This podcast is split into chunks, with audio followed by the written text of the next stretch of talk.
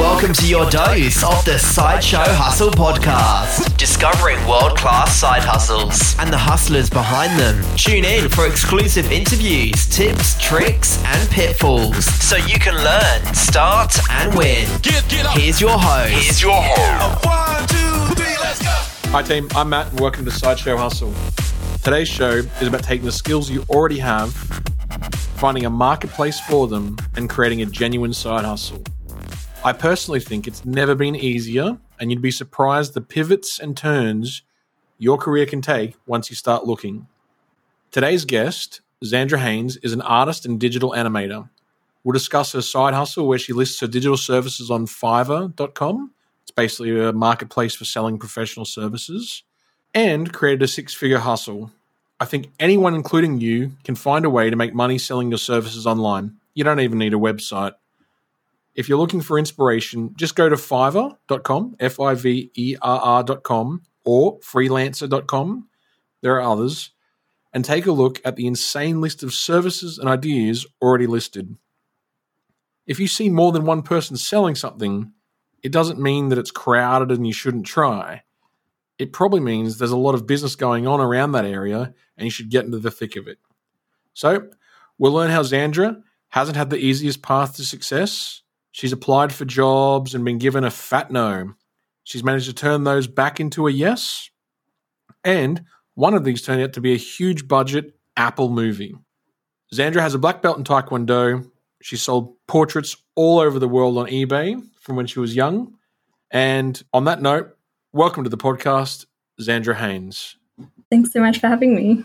It's great to have you here. Let's get into it. Tell us some more about your side hustle. At the moment, for my side hustle, I mainly offer my freelance services on Fiverr. Um, I make 3D character portraits uh, of people to use as avatars for um, VTubing, which is like virtual YouTubing, um, where you act behind a camera and the avatar will kind of do the acting for you. Um, and I also make video game avatars, um, 3D trailers, cinematics, and things like that. So it's a lot across like the CG and animation and 3D space. Got it. So have you always had a background in animation? Yeah, that's right. In terms of getting into it, can anyone get into it? Did you have to go to university? How did that all play out? Yeah, so I I started as an artist. Like I've been an artist ever since I was a little kid. I always loved to to paint and draw. The way that I got into 3D art and animation was I applied to a university back in Perth.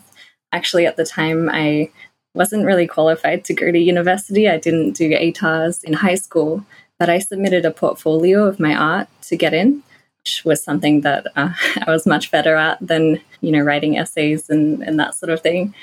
Yeah, so they they accepted me into university based on that, and you know at university I learned like 3D modeling, animation, rigging, texturing, all the things to kind of work for a game or film studio.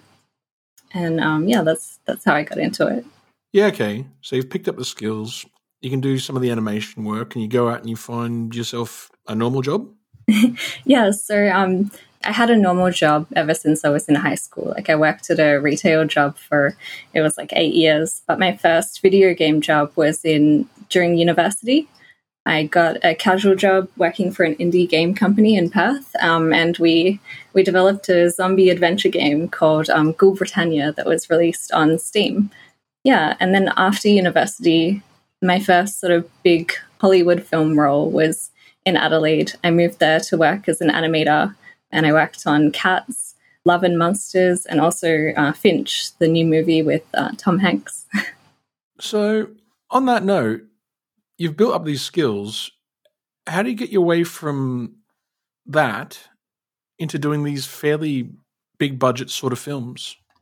Yeah, so to get into the film studio, it was during the end of university. So it was in my final year of university. I'd worked for um, a virtual reality company and the game studio and just done like a few other small creative, like freelance kind of role things here and there.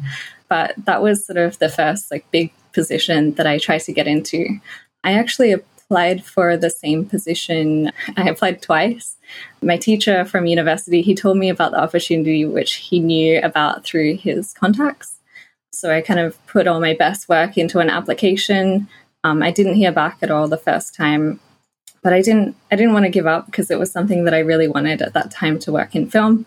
So I gave it a second try, and a few months later, I got a response. During that interview, they said that my skills weren't really at the level that they were looking for at the time. I was still kind of new to everything, so I didn't have any examples of realistic or uh, quadruped, which is creature um, animation.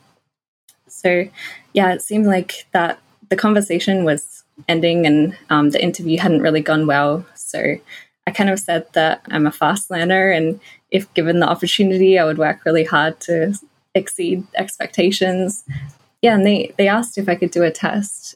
Uh, just yeah, so uh, sorry, I meant I uh, I asked if I could do a test just for a few days to to try and um, produce a new animation that would show them what they needed to see.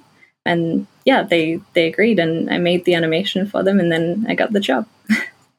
That's a pretty ballsy move because a lot of people they start to get the hint this interview isn't going very well. They're going to start to get a bit jaded with, well, if you don't want me, maybe this isn't a place I want to work anyway. So a bit of attitude creeps in. How do you put all of that at bay and forge ahead and say, well, actually, how about you just give me a trial? What made you think to do that? Was it desperation? Was it just the opportunity was so big? Uh, you just prepared to throw everything at it? How yeah, I, I think it's like so I, I, guess like in the past, going from high school to university as well, um, I wasn't qualified to really get into university, but I just kind of tried what I could to make it happen. Like I tried to go in with my portfolio and just see what I could do. I think, I guess I just always think that there's no harm in, in trying. Like if you're not hurting anyone, like, you know, it's, it's, you might as well just give it your best shot and just, um, like, as long as you know, I think it's probably possible to try too many times. Like, but yeah, like it's it's definitely worth giving something a second or a third try.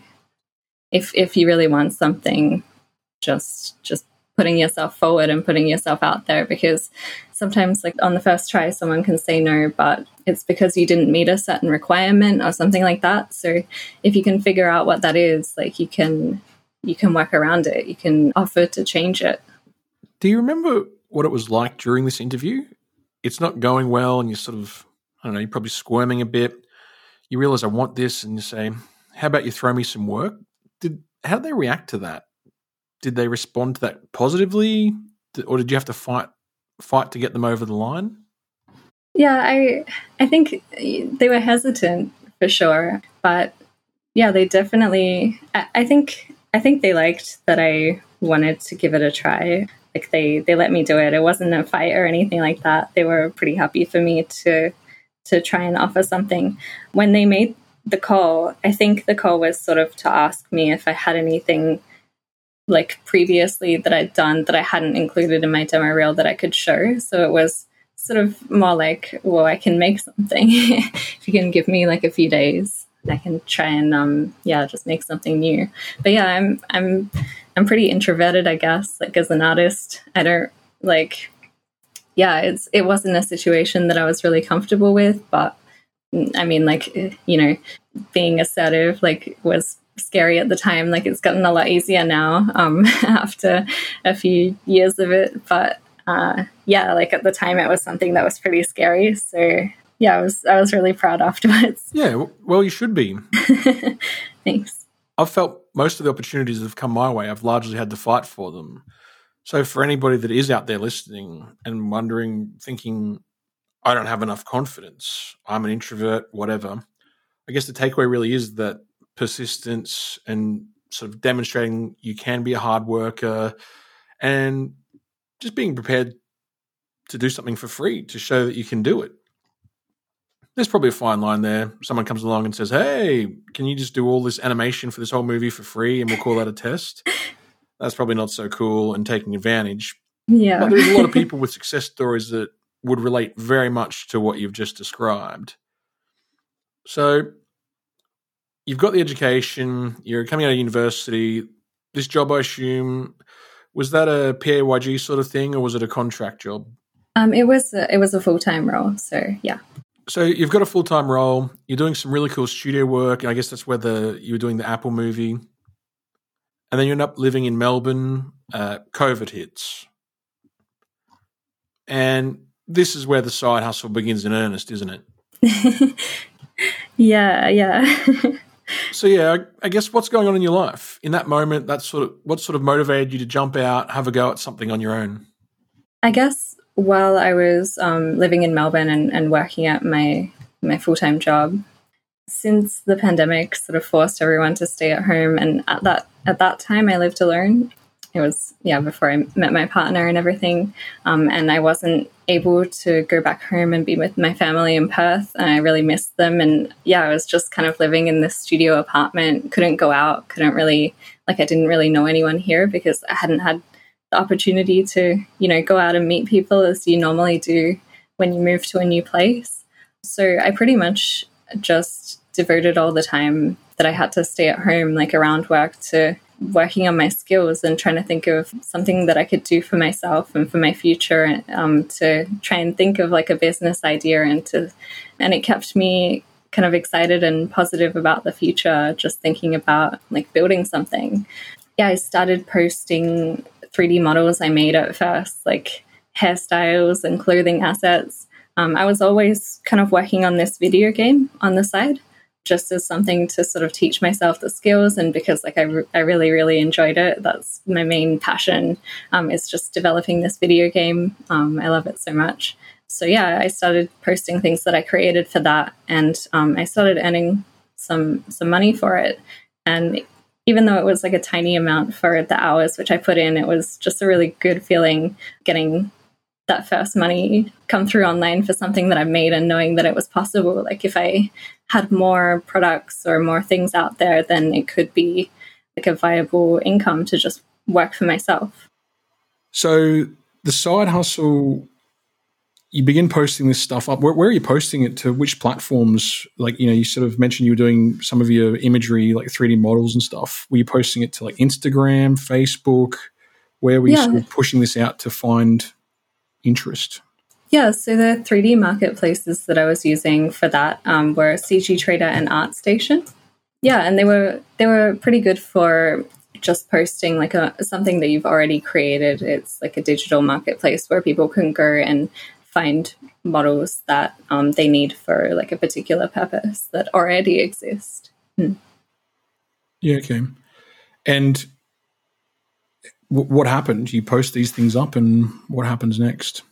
Yeah. So um, I just I started getting some some sales from it. I think uh, like it wasn't that much at the moment from um, CG Trader and ArtStation. I think I think I've made like seven hundred dollars or something um, from all of the models that I posted on there, which which is pretty good um, because it was just kind of things that I had that I'd made for my own projects, and um, I just posted them on the side to see how it would do. So yeah, I was pretty happy with that, but. Yeah, that was it was sort of just an introduction to working for myself online, I suppose. Yeah. Yeah, okay. So you have some success, you make some money on on those platforms, and then you find yourself changing platforms. Yeah, so um, I started thinking about doing work more like for clients or for other people um, because I had these these skills and I, I had you know this passion for what I was doing. So I was like, maybe I can offer to make a character for someone or to make a hairstyle for someone that's in 3D. Um, so I, I did, I made my first gig on Fiverr. At first, when I did that, I only saw just a small amount of interest. It was a new account. So the reason for that is just I didn't have any credibility or reviews to my name, like when I first started. But then, yeah, after being patient and leaving it there for a while, the momentum honestly started to pick up. And I, yeah, I accepted a few jobs just at a low price and I did like my best work for people um, as quickly as I could. Uh, and I received a lot of five star reviews and a Fiverr Rising Star badge. Yeah, eventually after that, um, because it, I now had those reviews on my page um, showing that I could do good work, um, I started getting a lot of orders, like too many to keep up with. I just couldn't manage it anymore. Like what sort of what sort of volume are we talking about? Yeah, so I was I was getting like probably like 10 requests a day for new things. It was insane. Like if I if I looked at the amount of views that I was getting, I think it was like 17,000 views a week or something like that just from memory. Like it was a lot of clicks on on the page and yeah, just a lot of messages coming through. So yeah, I I didn't have enough time to kind of keep up with the amount of projects that I was interested in doing. And I, I just took on like my favorite ones, like the ones that sounded the best out of um, what was coming through. But uh, yeah, there was kind of so many I was passing up on. When you put your listing onto Fiverr, you know, you say, I'm going to, I will create a, you know, a 3D character for you. You just tell me what you want or what, I guess people provide you with a brief and you hand it back. Yeah. So you, you post that up. Like, had you searched on Fiverr to see how many people were doing the same stuff? Like, were you one in 10 people doing this? One in a thousand? One in 10,000? What, what sort of, what was going on in the marketplace when you did that? Yeah, I, I did have a search and I found it really interesting at the time. What I wanted to offer, I couldn't really see many other people doing at all really because people were offering like character models and some people were offering rigging i guess you can combine them into one like but it, as a as a buyer when you go to the marketplace if you wanted someone to just create like the whole package for you and then hand it over like as a finished product in a game engine so just this is a game asset where i can just take it and i can like be an animated VTuber or I can like use this in my game there weren't really people offering that at an affordable price. At least not that I could see, not not very many anyway. So um, that was something where I was like, oh, like I can I can do the whole pipeline. Like that full process is something that I've learned, and I can be someone's like point of contact for creating that entire thing without having to figure out like what they need themselves and order it from different sellers. So yeah, that that was yeah, that was what was different, I guess for people that really don't know the industry, which this is kind of the dark arts for a lot of people, isn't it? It's like we've all watched 3D animation and we like we sort of have this view of these artists with like weird styluses on weird sort of devices, you know, trying to get their stuff in. And then you look at the whole 3D stuff and there's the whole like the instruction the the structure of underneath whatever the object is. So like, is it bones? Like, how does how do you make something look like it's flowing or waving, like waving hair, all that stuff? Like, everyone wonders how this stuff happens. But you just mentioned that there's the character component. You mentioned something called rigging. Yeah. Well, Like, really, in a couple sentences, are you able to sort of break it down for us so we know what are these areas and how it all holds together? Yeah, 100%. So in a big studio, you usually take a drawing of a character or um, a piece of concept art like that just shows you how the character will look. That character has to be 3D modeled. So that's where you will um, create a 3D version of the 2D image basically by sculpting it. It's, it's kind of like sculpting with clay and then um, just you have to process it, I guess, to make it um, like a game ready asset. So then you've got the model, which is like a 3D object. Then rigging is when you add a skeleton inside the character that you you bind the model to this skeleton and then you can make it move. So it's basically like having bones inside the character. Then animation is when you take that skeleton that's been put inside and um, some kind of puppet controls that the uh, it's called a like the artist that does that is called a, a rigger. Um, so then you take the controls that they've made and the skeleton that they've made, and the animator will make the character move around and do a performance. So, like an actor. So that's when they'll be um, doing facial expressions and talking and like running around and all that kind of stuff. So, yeah.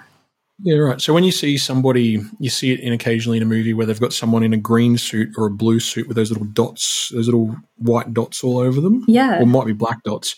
Are they like the binding points that you bind back to the 3D characters so that it sort of all hinges together? So as that body moves around, all those little binding points are actually moving the 3D model? Yeah, in a way. So those um, suits which people use are called motion capture suits. And when you run around in the suits, they give you, it's like a different kind of animation. So there's two kinds of animation. One where you can directly move the character's bones. That's more of like the traditional way of doing it, where you just physically go in, go to the computer and you move the character around just like a puppet. With those suits that have the point on them, you're running around like an actor and um, you do a performance in this suit. And then you can transfer that data to the computer and you can put it on your character. So then the character will do the same performance that you did in the suit. So, yeah. All right.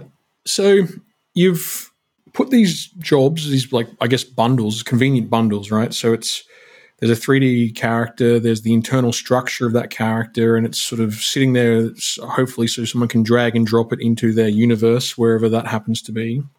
And that's the bundle sitting up on Fiverr. Yeah, that's right. So my gig, um, that it's just called I will create a 3D character rig, and it just means that I'll create the whole package. So the 3D character with texturing, which is like the the way that it's colored and and yeah, just just um painted, I guess. is that like hair, or skin color, all that sort of yeah, stuff? Yeah, exactly. Like um the the colors, so like the outfit materials and the skin and hair, um, and then also rigging as well and I import it to the game engine. So it's basically ready to go. So if you're developing a video game, um, you can tell me like your requirements of what you needed for the character, and then I can just basically give you a package that's in engine and ready to use. Yeah. And so you put this package up on Fiverr and it sits there and you put a price against it. You don't have a lot of reviews. Did you do anything to try to find business to get people to go to that and have a look, or did you completely rely on Fiverr and the marketplace? Yeah, I I'm actually not really like I don't have um I don't really use social media or, or anything like that that much. I guess I've just never been um, big on using it. It's I should really get into it, but um, it's just not something that I did in the past.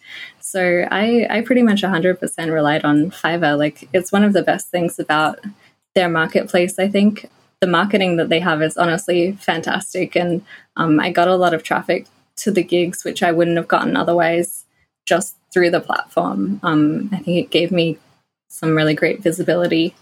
And yeah, uh, one thing that I did do was I offered a different gig at just a bit of a lower price than my main character one. So the the characters which I made like it was a lot of time and effort that went into it. So it was hard for me to like offer it at something really really low because i knew it was going to take me quite a while to develop.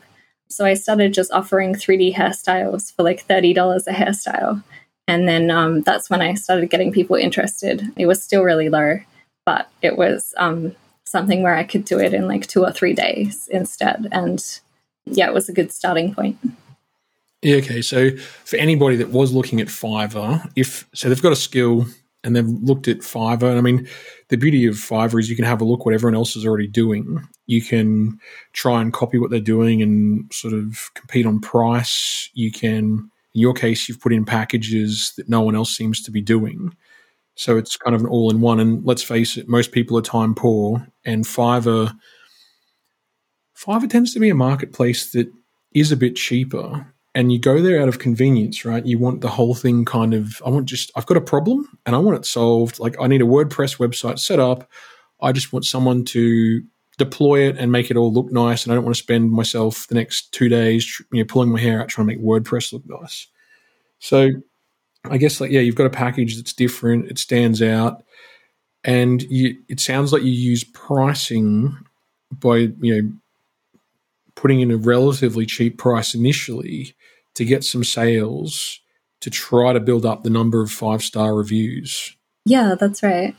I think, yeah, thinking about it now, there's probably a few ways which would be um, like a good way to get started. It definitely um, making a gig that's like a lower price, um, something that you can do quickly, or um, yeah, just uh, maybe uh, like telling friends or family about your gigs and just trying to get some like initial reviews at first, um, that could be a really good idea because um, as soon as I started getting reviews on the gigs and just um, it, it, let people know that like I could be trusted and that I was uh, doing good work. So that's when um, the visibility really started to pick up. Yeah. Okay. So the the review thing really is quite important in terms of building the business, getting the reputation, and getting bigger and bigger. Yeah, that's right. I guess like if someone was looking at it, you know, they're an accountant and they figure out a cool way to do end of year tax returns. I, am making something up here, but um, I would like yeah. that. yeah, yeah, well, yeah. so they would look at it and try to figure out it.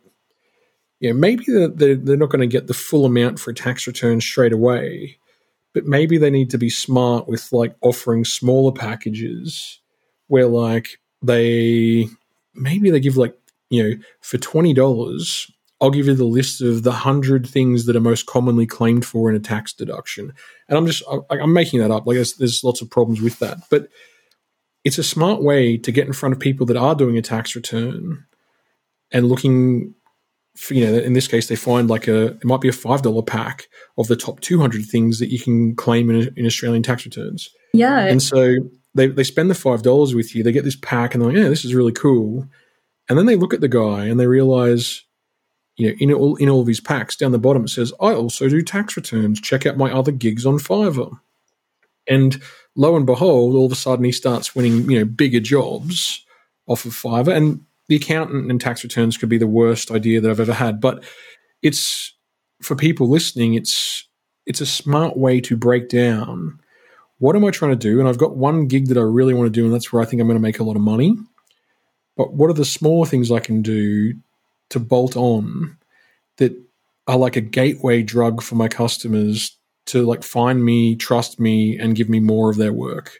I think that's probably you know really important, especially in a crowded marketplace where if you're just trying to break in and you want to you know high price and you got no reviews, no one's probably going to do it, right? Yeah, yeah, definitely. That's it, that's really true. And I think one thing that's happened in the past as well is when, like, if I do good work for people, like they've bought a gig from me and they really like the result, um, usually they like to come back for future work as well.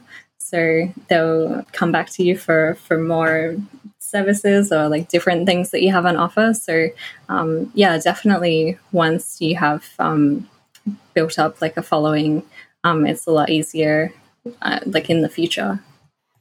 Yeah, okay. So the work that you did for the studios, like, you know, I hear it and I'm like, oh, this is awesome. Like, you know, Finch was a film Thanks. released recently on um, Apple TV. And you hear that and go, that's that's really cool. But it's not really something that you promote in your gigs either, is it? Like you don't really leverage that part of what you are on Fiverr, right? Yeah, no, I um like sometimes if clients ask me, I'll, I'll talk about my past history in, in film or things like that. Um, I do say that I was an animator in, in film and games for a certain number of years, I guess.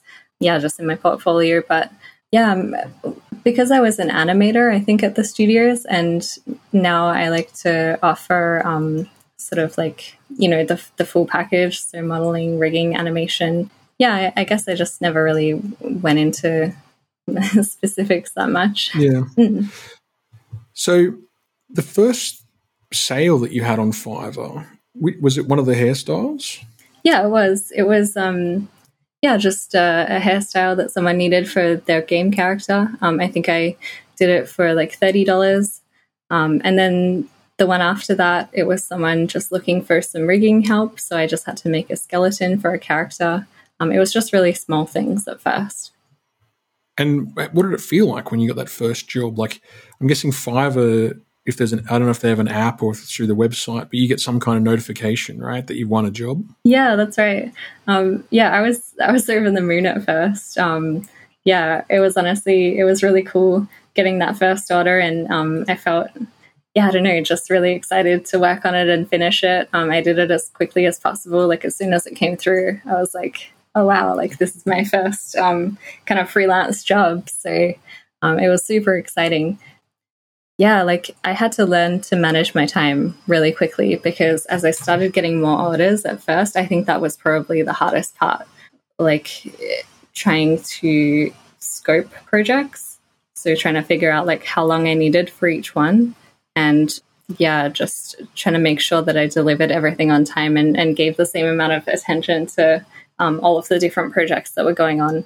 Um, that was, I had to learn that really quickly. Are there any, because one of the big things is obviously getting the five star review.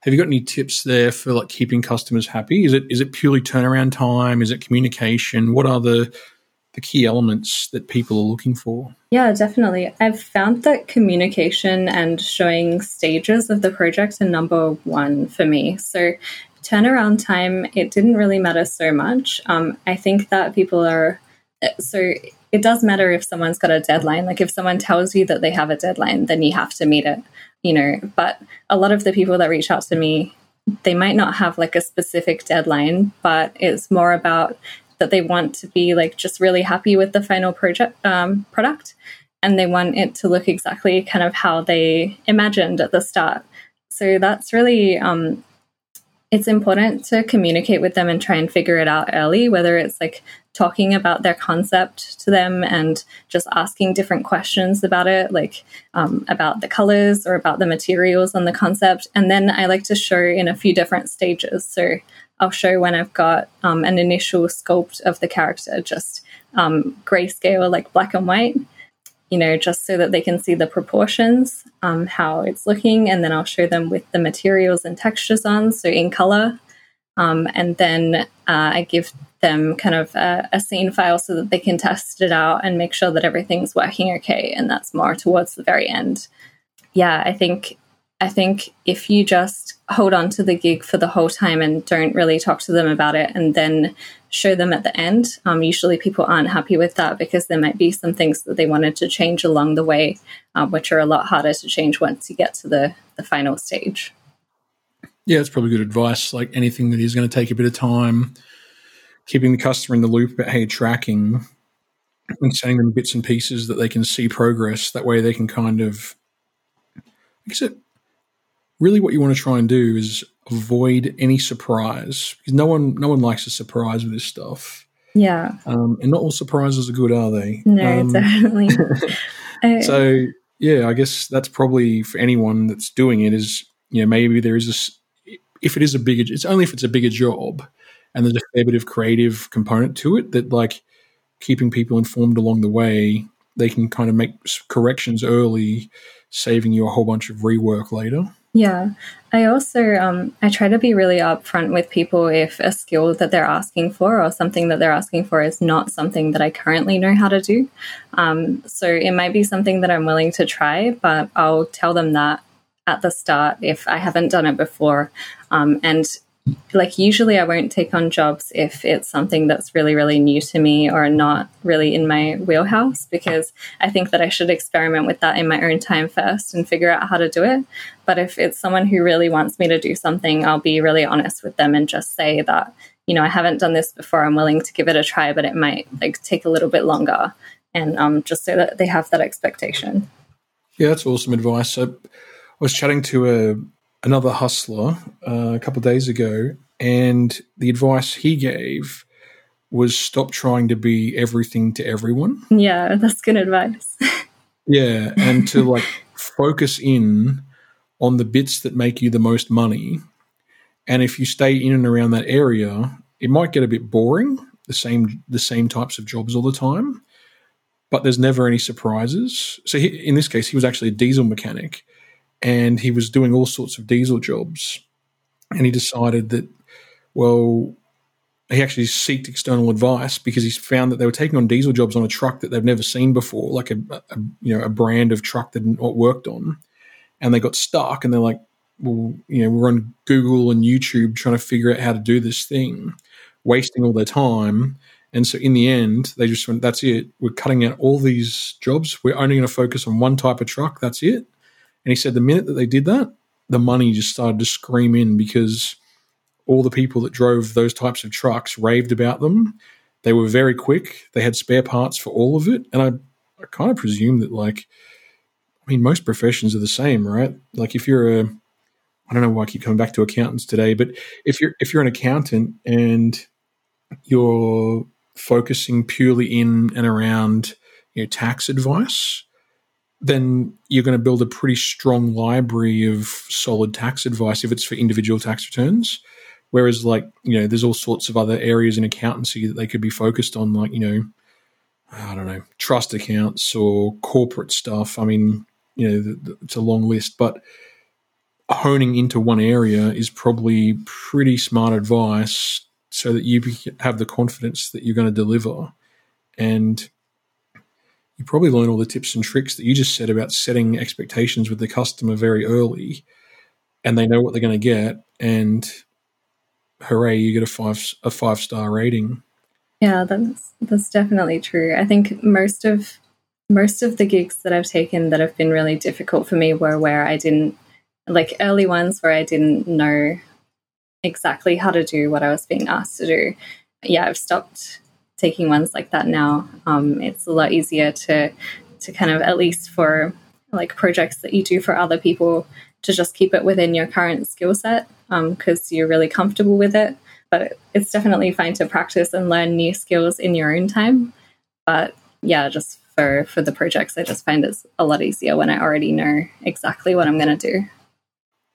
So let's. I'm going to presume that it hasn't been hundred percent smooth sailing. What what sort of jobs have you had that haven't gone well? um, yeah, I, I've, I probably can't talk about a lot of jobs in specific, but I think. I guess, yeah, how did it derail? Yeah, Where did something go wrong? Yeah, definitely. Sort of caught you by surprise. Yeah, cool. Um, okay, I think I think um, what happened was that I took on too many projects um, when I started kind of scaling up and um, you know, getting other people involved in doing some um, tasks for me, I I started taking on probably more than I could manage because I was really excited about it. You know, at the time it was like, you know, wow, this is going really well, and there's so many projects that I'm interested in. Um, I just, yeah, didn't sleep for a few weeks. it was really tough. Um, it was really really tough because I felt like, you know, I really wanted to have this business and I didn't want to disappoint anyone, but I just barely had any time. Um, you know, I was like just really struggling, like staying at home all the time. Like I wouldn't go out or um, I basically didn't have time to, to, yeah, like talk to anyone really. I was just um, in front of the desk all the time. time. Yeah, that's right. yeah. Still working full time. And then so working full time, stuck at home, COVID lockdowns. You've now got, you know, this side hustle that's kind of going crazy on the side and just getting way too many jobs. I guess, firstly, how did like so you know aside from working your ass off and getting all the jobs done, how did you sort of stem the flow of jobs? Yeah, so my my first thought was that I would just kind of um, cut it off for a while, and I did that a couple of times. Like I put my gigs on pause, and um, uh, yeah, I just didn't look at them for a little bit. I only focused on the ones that I had. But yeah, then um, I guess my partner gave me the suggestion, like, why don't you just put the prices up to the point where um, you know you would be happy if someone if someone actually bought a gig because it would it would be worth it. Like it would be worth staying up and spending all this time on it and um yeah, like not, not getting any sleep and stuff. So yeah, I, I put it up quite a lot to to the point where um, I was like, surely no one will uh, go for this now. Like it's it's quite a lot. But actually, it was probably about the amount of hours that I was putting into it. Like it would be worth it.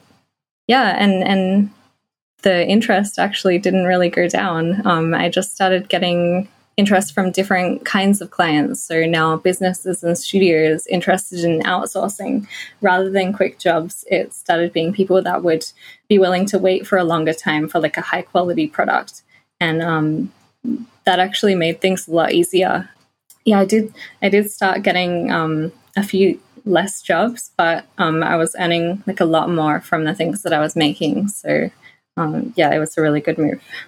Yeah, I think that's really awesome advice for anybody listening. Is that you know just what you've just described is the classic how people start up, which is no one knows you. You're starting from scratch. You need to prove yourself.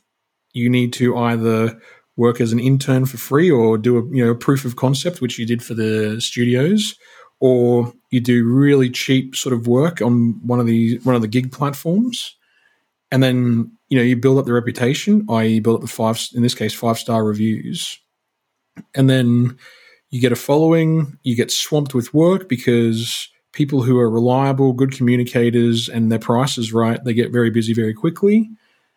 And then I think the next bit that you've just described is super important is to understand the true value of what you're delivering. And it's it is very difficult for people that are in a startup mindset because their view is a bit like, maybe people don't want to pay for this. Maybe I'm too expensive. Like, no one would ever want to pay that. That's crazy. But as you start putting the price up, and I think, you know, I go by the motto that if 50% of your customers aren't whinging that the price is too high, then you're probably too cheap. so yeah, pushing that true. price up, yeah, pushing that price up and then testing the boundaries of where people are prepared to go, uh, I think is it's a fascinating journey. And you can do other things to add value here that if you're pushing the price up like this, then you can spend a bit of extra time to, you know, maybe pick up the phone and have a chat to the customer. Like, you know, if it's a $30, you know, hair, hair, what was it, hairstyle? Yeah. Then, like, you know, you're probably not on the phone for half an hour having a chat about the job. It's look at the description, whack together this hairstyle and send it out. Whereas if all of a sudden you're in for many thousands of dollars for a job, you I, I, imagine that you're going to be able to put a bit of extra time into your customer service part. Yeah. And uh-huh. continue to have raving customers. Yeah, 100%. And I think that's what I enjoy the most about it as well, because now that I'm charging higher prices and offering like a better service, well, yeah, I, I have more time to really spend with the the client to figure out like their needs and expectations. Um, I now that I'm Fiverr Pro as well, I can um, call like go on on calls with them. So um, yeah, I've developed really good relationships with my existing clients, I guess, and um, yeah, it's it's just like a really good feeling doing the the projects that I do.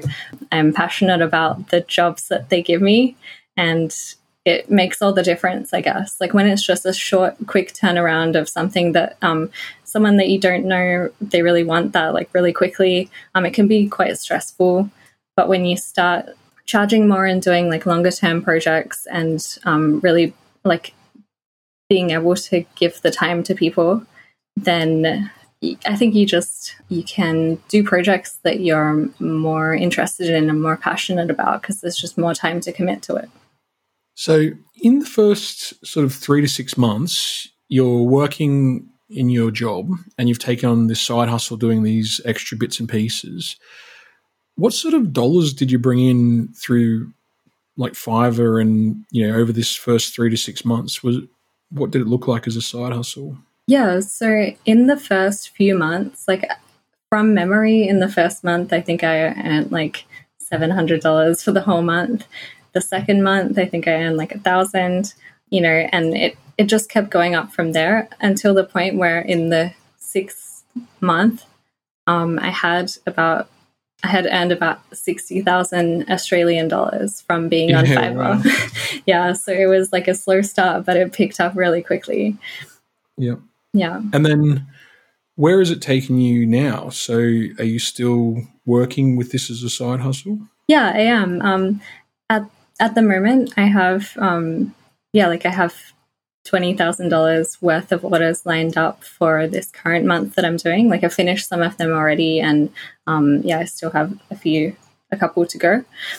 And I'm also doing some external projects for, you know, clients and businesses that I was in contact with before as well.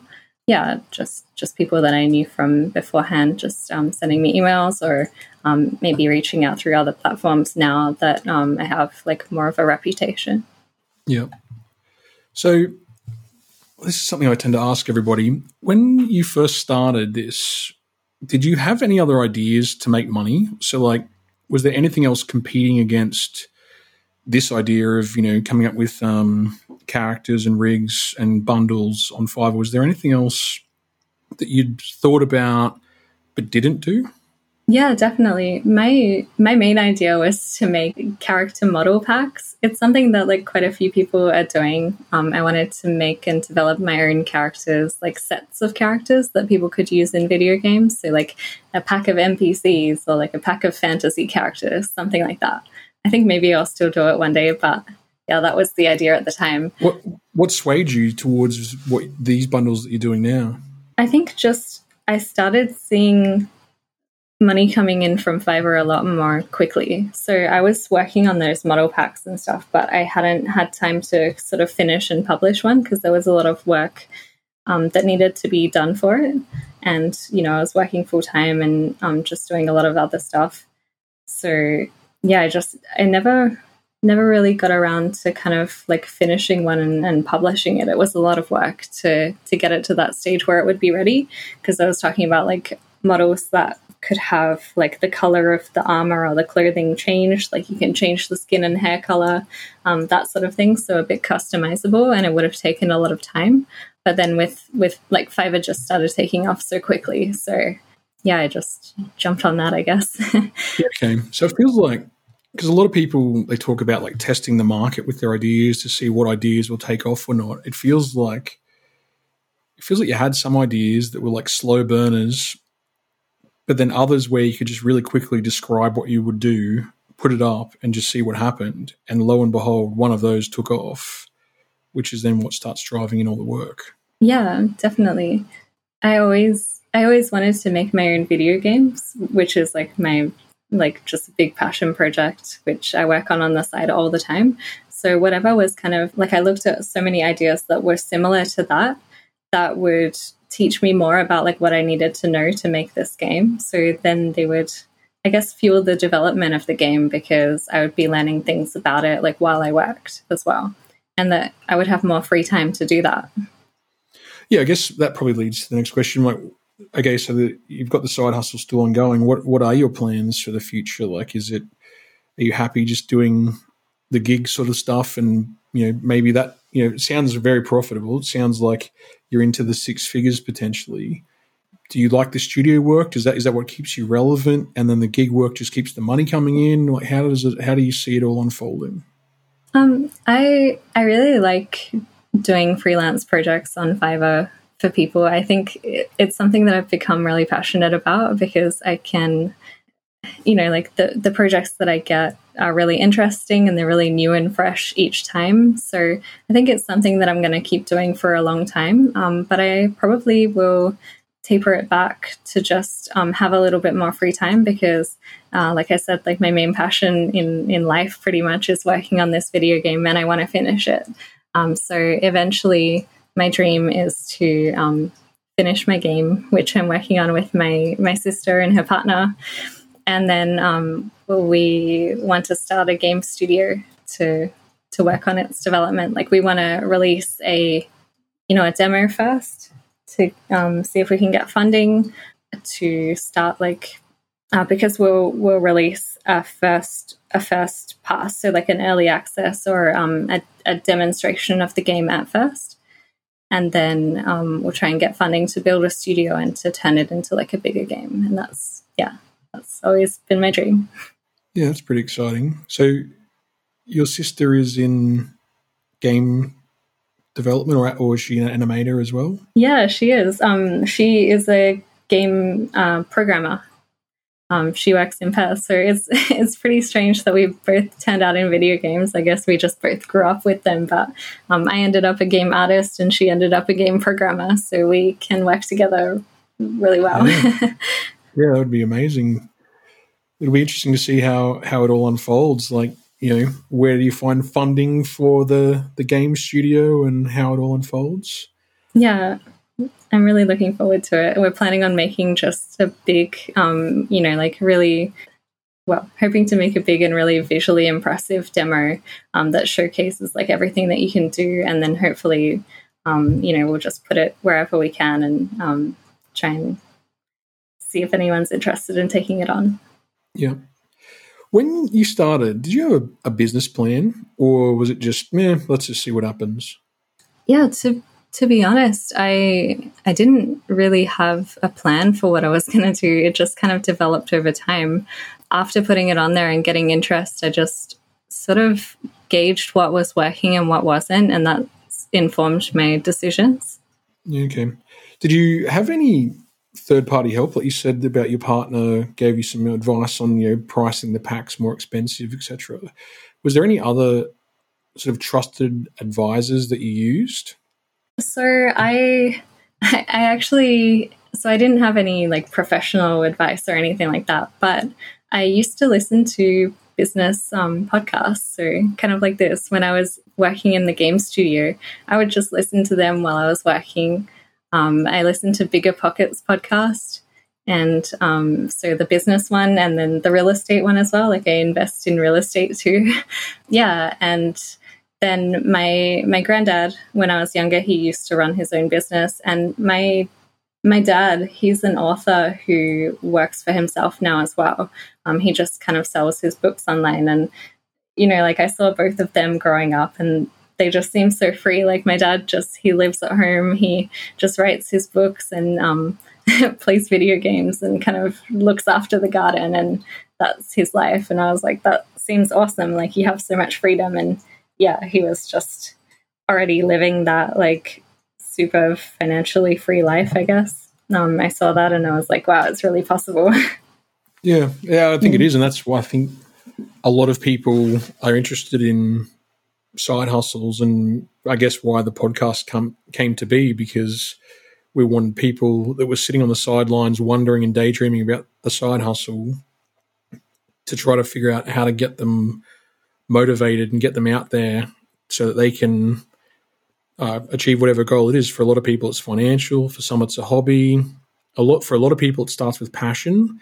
It's like, what do I really like doing, and then how do I tr- how do I make money out of it?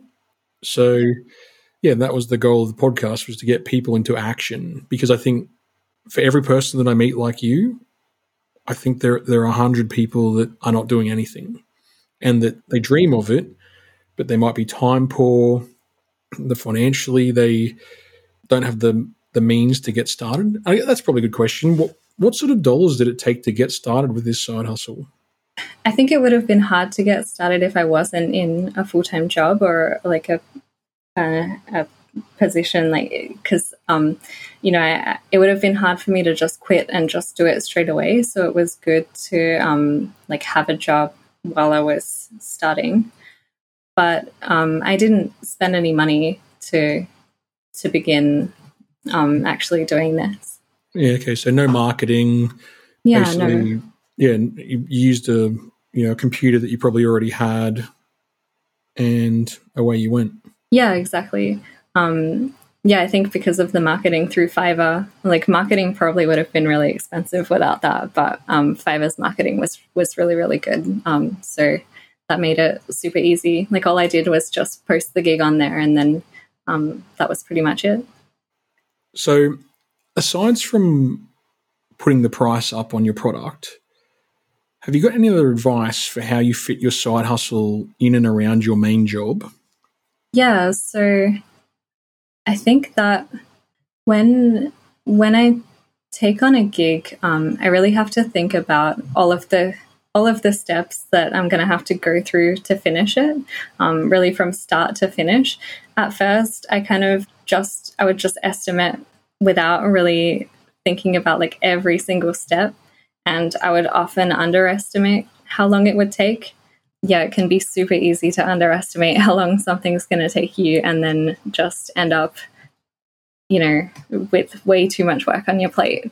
So, um, yeah, I think just being really upfront and honest about whether or not you can't do something, whether you have time for something, um, don't take on too many things at once. Um, taking on too many things at once was definitely what got me in trouble a lot of the time. Like that's where I went wrong so many times. I kept making that mistake over and over, and I still probably do a little bit. Um, like it's not that bad anymore, but how, do, how do you say no to people now? Because I, I think that's possibly you know nobody likes to disappoint. No one sets out with the expectation of failure at the start. So, like, you undertake all these things hoping that it all works out for the best. But it does reach a point where you have to say to somebody, no, I can't do that, or look, this isn't working out for whatever reason. How do you approach that? Because you said that you're, you know, you're more tending towards being introverted. You know, the the conflict side of just saying no. How how did you come to rest more comfortably with that? Yeah, it was really hard at first to say no, especially when you're excited about taking on a project and it feels like everything's just taking off. But I um, I sat down and I wrote out like a few different messages that I could send to people that just basically said, you know, I'm really sorry, I'm too busy at the moment to take on any more work. Yeah, I just have too much on my plate. And then um, I I used Fiverr's. Um, they have some quick responses, so you can enter in like a few responses, and it just really helps like to come up with um, you know a fast response to someone to just say you're too busy. Mm, yeah. Okay. So you sort of put some scripts in place to um, manage the flow of customers. Yeah. Exactly. In terms of Fiverr, the platform, I've noticed that they they have these things levels, like level one, level two. There's pro stuff. Does it make a difference to try to climb the ladder in Fiverr? Like, is like what does it matter? What is what's the benefit to you? Yeah, I think so. So it's kind of like you were saying before. Uh, Fiverr can have like the reputation of being somewhere that you go to find um, quick work when you have a problem. I think Fiverr Pro is more targeted towards businesses, so bigger clients and um, people who will expect really good work to be done. So, um, yeah, I recently got made Fiverr Pro, and um, I think it's really helped with the types of clients that um, are interested in my work. Yeah, okay. So you're seeing a change in the customers? Yeah, exactly. Yeah, just more um, bigger studio projects. It's one thing that a lot of people will struggle with when they go into this like whatever their side hustle is, is having the perfect solution versus one that's kind of good enough. I guess a lot of artists would suffer it. I know I struggle with it. Is like trying to have everything kind of perfect before handing it back to a customer. Like the kind of letting. There's a certain stage where you just have to let it go. How do you draw that? How do you draw that line? Yeah, I that's that's something that was sort of um, like it's relevant in full time work as well.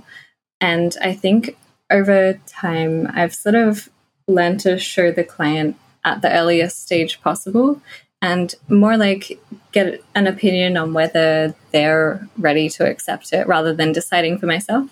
Like you can hold on to something a lot longer when you haven't shown the client yet because you're thinking like they might not want to accept it it could already be fine, but because you're like still holding on to it, perfecting it, and everything, uh, you can get in your own head, I guess, uh, and try and hold on to it for a little bit more with all of these little things that you want to fix. I think at the end of the day, the client is the one who's accepting or um, choosing whether there's something to change with the work. So if you just show them and say, like, it's work in progress, is there anything that you want me to change? Um, then you can get good feedback about the things that you actually have to do. Yeah, okay we're getting pretty close to the end. In terms of the financial side of the business, how did you handle the bookkeeping? Um, yeah, I use QuickBooks at the moment. I found it was really easy to just do it automatically. So um, I get emails for my receipts and it's all automatically connected and it just goes through there. So um, I don't have to kind of enter everything into a spreadsheet or something like that. yeah, okay. Like, did you start off doing it with a spreadsheet or did you go straight to QuickBooks? Yeah, I started off on a spreadsheet and I just found that I wasn't keeping up to date with it. And it scared me a little bit because I know, like, how dangerous it can be to not record everything and to not keep your taxes in check. Um, yeah. So, yeah, I, I started looking for something just more automatic because um, it was getting out of control. Yeah, okay. How did just randomly? How did you choose QuickBooks over Xero over all the others? Um, I just tested them both out. So I did a trial and I found that QuickBooks was easier for me to use at the time. Hmm. Yeah, it was, uh, it just seemed to be like really easy to the interface and everything. Yeah, okay. I guess open mic. Um, is there a question that I should be asking you, or do you have any sort of final tips or tricks for anyone that's looking at the kind of the gig economy and looking at these you know f- these platforms like Fiverr, is if you've got any advice for them about like how to start, where to start, you know, pitfalls. I guess it's open. Yeah, sure. I think maybe just I couldn't have done anything like this if it wasn't something that I really, really, really love to do. Um, it would have just been like too hard. Uh, I don't know. I'm I'm sure it's possible to start like a business with something that you're not really passionate about, but just for me, with like a creative thing and getting so much um, feedback, like sometimes it's not positive. You know, sometimes like feel like you're being pulled in a hundred different directions all at once, and even when you try your best, like people can still be really disappointed in you. But if you love it and you know what you're working towards, it kind of makes it all worth it. I think I would have given up if it was something that I wasn't like completely passionate about. Yeah, uh, that's awesome. I think what you've described is probably 80, 90% of people that have a side hustle start off with just something they really enjoy. Because if they blow 20 hours doing something, it doesn't feel overly awful because they love doing it anyway. I think one bit of advice you gave back earlier was excellent around if you've got a bigger picture goal, what can you do that helps you learn more about achieving your bigger picture goal? So, in the case of you know learning, what you, you implied like a four legged animal, but what do you call it? Quadra something? Uh, quadrupeds. quadrupeds. So you talked about quadrupeds, and it's like you know some, someone comes along and says, "Hey, can you do this?" And you're like, mm, "No, but I'd love to. I'd love to learn it." And you know, if you're mentally thinking for your bigger picture, like, well, look, the game that you're building might have you know some four-legged animal beast in it that like this actually just adds to my portfolio of skills that makes my life better in the future so i'm going to do a deal with this person and you know I'm going to happily spend 20, 30, 40, 80 hours on this thing so I can get my head around it. Whereas if you had no passion and no enthusiasm and no big, big ticket item, it would be the most excruciating 40 hours of your life. Yeah, yeah, definitely. It always feels like when things flow out, at least it's because I'm learning something that I didn't know before, because that's why it's taking longer, like, because I didn't know how to do it. So at least, like, it's teaching me something which is really valuable. And next time I can do this for someone, like, much faster. Yep. Mm. Well, Xandra Haynes, thanks for coming on the show. It's been super insightful, and I really appreciate it. I think a lot of people will look at your story and think, there's a common thread that they can use for what they want to do, and that sometimes it's as easy as posting the job up and seeing what will happen. That's awesome. Thanks so much for having me. You've been listening to the Sideshow Hustle Podcast.